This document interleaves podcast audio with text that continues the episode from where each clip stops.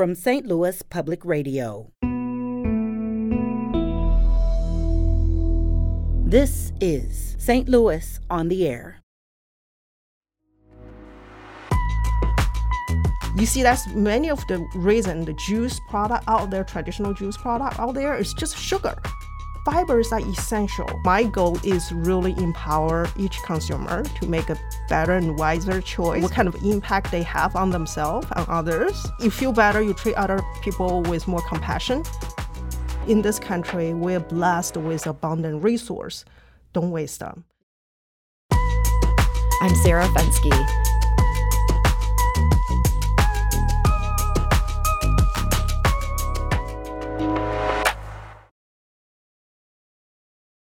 Years ago, Angela Zhang founded a beverage company in St. Louis. Her goal was to combine ancient wisdom with modern innovation, and she built on the doctorate of pathology she earned at St. Louis University and the MBA that she got at Washington University to do it.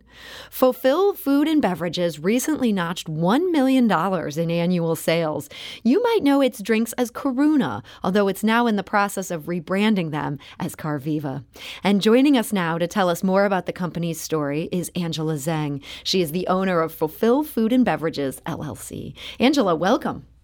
Thank you, Sarah. I really appreciate this opportunity just to share my story with the NPR listeners here Yes. Yeah, and I'm excited to hear this story. I understand you worked for several years in the pharmaceutical industry, and then you ended up going down this different path of founding this all natural beverage company. Did you become disillusioned in some ways with the, the pharmaceutical industry? well, that's a great question. Uh, sometimes that's the question I ask myself. I would say, especially during the first year when I started uh, Karuna brand, now under Karviva brand. So basically, uh, that's the question I got asked all the times by mm-hmm. shoppers, mm-hmm. by industry, you know, folks, friends, and uh, you know why you were in pharmaceutical, you were doing great, you know, and your family, you know, is doing great. Your kids, your little kids need you. You know, why you are taking on such a huge risk, you know, starting your own business. Yeah. Especially, I decided not just starting a line of beverage, I built our own factory, which is you know crazy. Wow enough, right? Design the equipment, the layout, because I want to do something different. So for me, at this stage of the life, is not about you know you you you, you come along. Many of the you know food and beverage entrepreneurs uh, in the industry, the reason they started is you know I got this fantastic recipe. You know, it doesn't matter self developed or from inherit from my grandma. You yeah. know, I just love it so much and I want to take it to the market. Nothing wrong with that. That's fantastic. What I have done, so basically, when I was in the pharmaceutical, um, what I have seen, I was with the business development and strategic marketing division, and I evaluated thousands of different opportunities. You know, basically, the company was actively uh, looking for acquisition or mm-hmm. merger or licensing opportunities. So that really allowed me to look into all kinds of different disease categories, you know, and different treatment methods.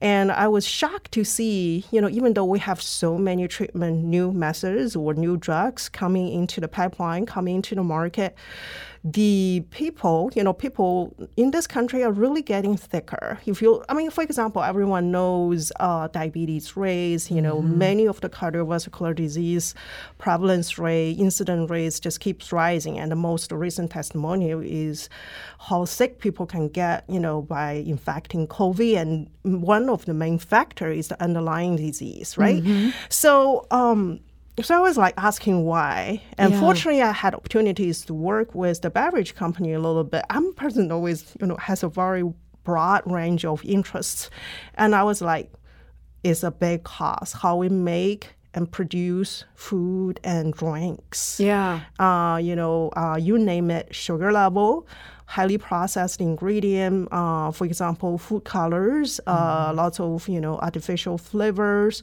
Uh, even some of the so-called natural flavors may not be as great as you know you would think they they like to be. Yeah. So uh, that's main you know the main reason. The other reason is food wasting. When I was looking into how uh, actually in particular cold pressed juice was produced I was shocked to find uh, the production yield was uh, is still less than thirty percent. That means more than seventy percent, you know, good fresh produce got through into the landfill. And because my culture background, that was actually absolutely right. That was actually the main driving force. You know, at home, my kids joke about I'm the napkin or the paper towel policeman because I, I hate to see my kids wasting paper. You know, to me, that's like cutting down trees unnecessary. So And food waste bothered you it, in the same way. it bothers me a lot. Yeah. Just to see why you want to. I mean, if you go to developing country, you see people suffering from, especially this year. Mm-hmm. Yeah. That you will see, and next year, there will be lots of region in the world people have nothing to eat. Yeah. Well, in this country, we're blessed with abundant resource. Don't waste them. Yeah. It's not because we don't we don't know how to do it. It's nobody wanted to do that. That's why I had to basically build my own facility and really just roll out the line. Initially, I thought, you know, gosh, maybe a little bit naive. I'm going to set a little example. Hopefully, you know, one of the large player will pay attention, and that's going to change their course. Yeah. Right? Has that happened? Have you have you I- changed the course of we, the large we players? Did, we did. We did. Uh, get lots of followers in terms of our concept, like prebiotics. Yeah. we're the first beverage maker roll out prebiotic drinks, and now you see actually prebiotic sparkling water. Uh, they combine prebiotic with probiotic in you know kombucha or in the food, which is great because we need prebiotic in our everyday diet. And I feel like people health. might not always know what you mean by that. A lot of people know about probiotics these days. What are prebiotics? I'm so glad you asked that question. Uh, because prebiotic, nothing fancy about it. It's just scientific, you know, use this fancy name to define it.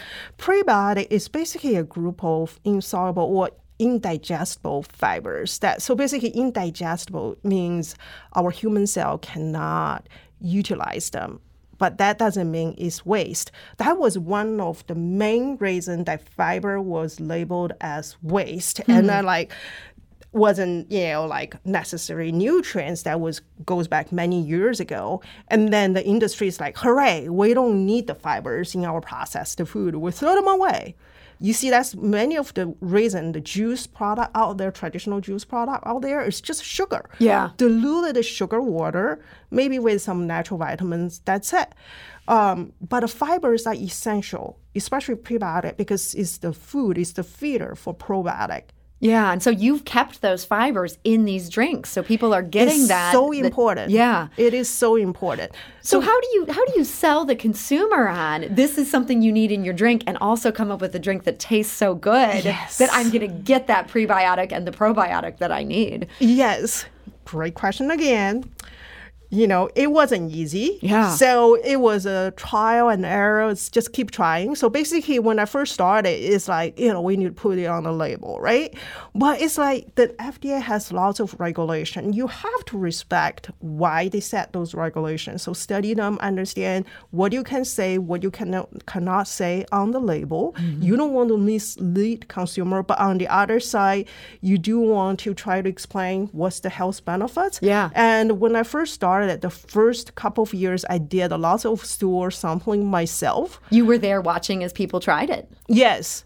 For me is I love to be connected with consumers firsthand. I mm-hmm. like to hear their frustration, why they're happy, what's bothering them, you know, Yeah. and then how I can be their pain point solver. And so you figured out, okay, this works for people. Here's how I can get people the nutrition they need. They like this flavor. They like this texture. Exactly, because I'm not making a drink for myself anymore. Yeah. Did you have to make a lot of modifications from what you would have chosen to drink yourself versus your average so each American? formulation I developed myself. I have to ta tell you, the first one, the detox took me really two years, probably, to just because I use so much mung bean sprouts, so the vegetable taste is very strong. So the first few versions I gave to my friends, a friend circle to try, and then I got like wow, gosh, Angela, you need to put maybe some sugar, maybe some salt, some pepper. I'm like, oh, well, a okay, I got too it. much mung bean sprouts, not enough sugar. Yeah.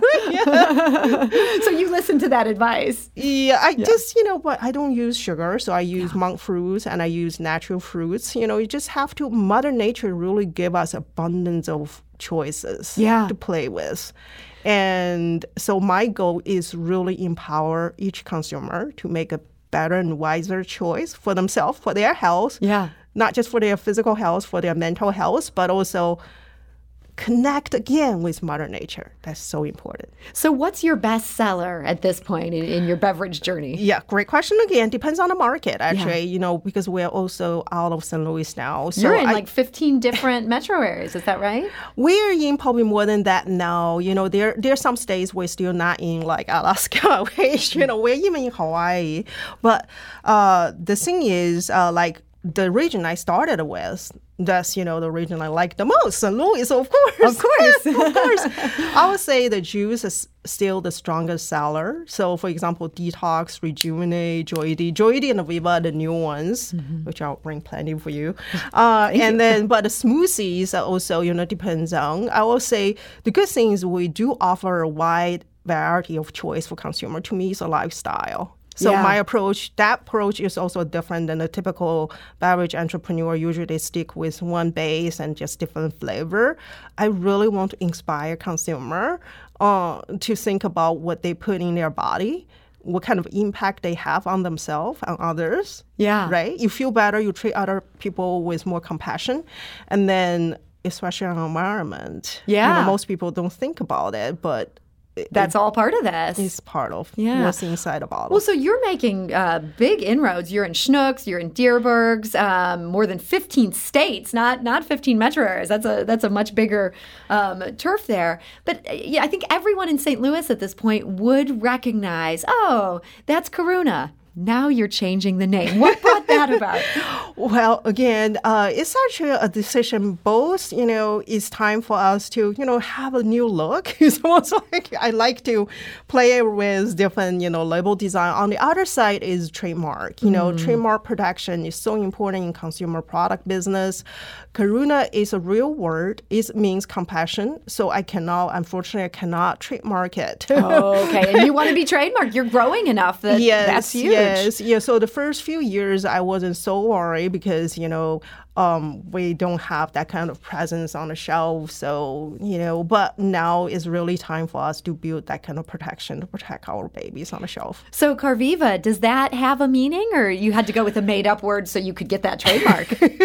you ask me all kinds of great questions. You'll be the expert of branding. I would like that. Yeah. yes, it is a made up word. So basically, it's a combination of Karuna and Viva. So Karuna mm. is really from the ancient Indian words, is one of the foundation of happiness. Without compassion, you will never own happiness. Yeah. It's just that simple.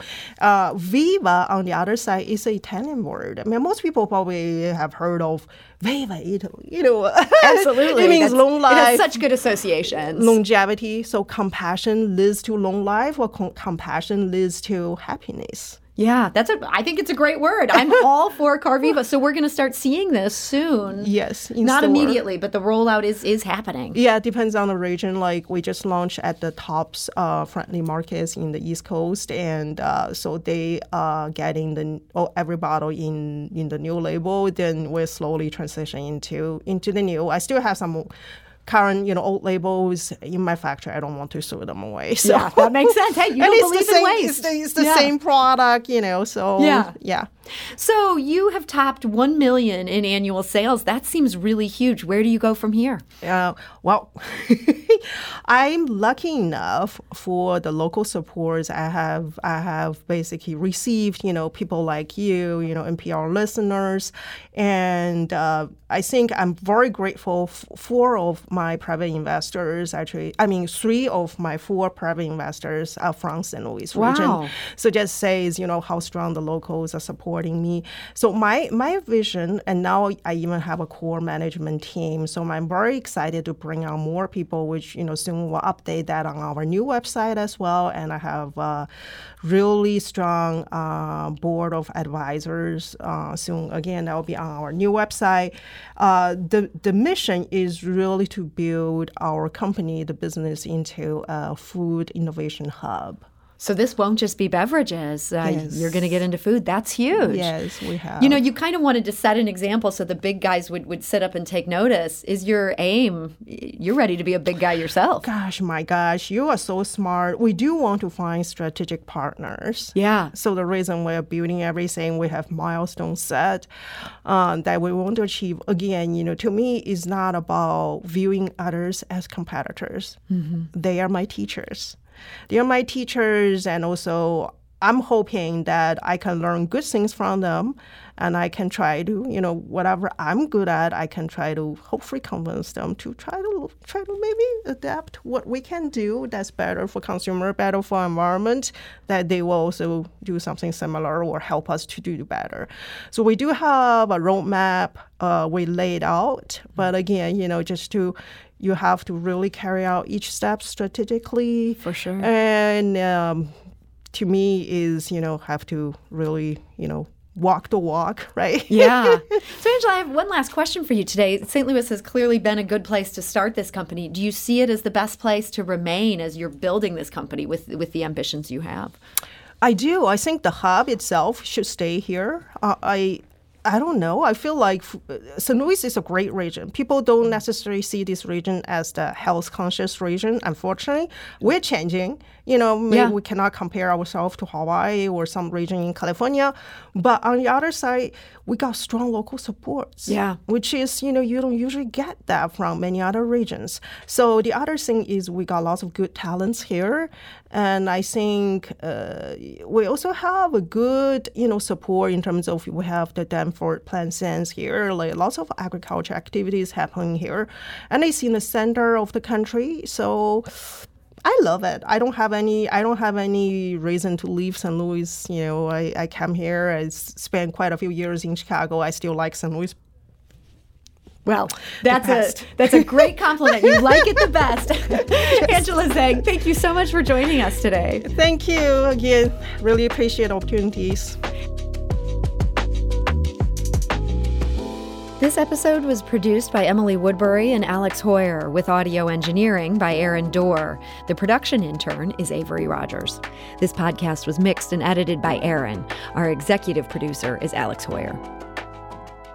St. Louis on the Air is a production of St. Louis Public Radio. Understanding starts here.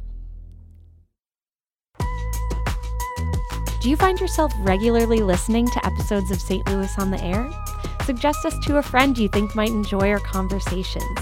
And leave us a review and rating on Apple Podcasts on the App Store. It's the simplest way to help people discover our show. Thanks. St. Louis Public Radio is a member supported service of the University of Missouri St. Louis.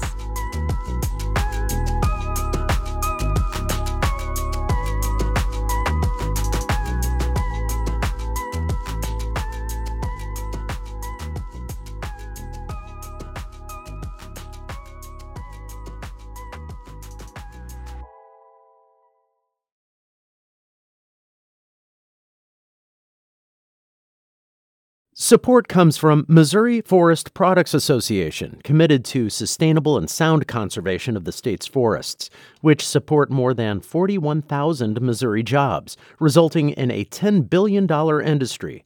ChooseWood.com.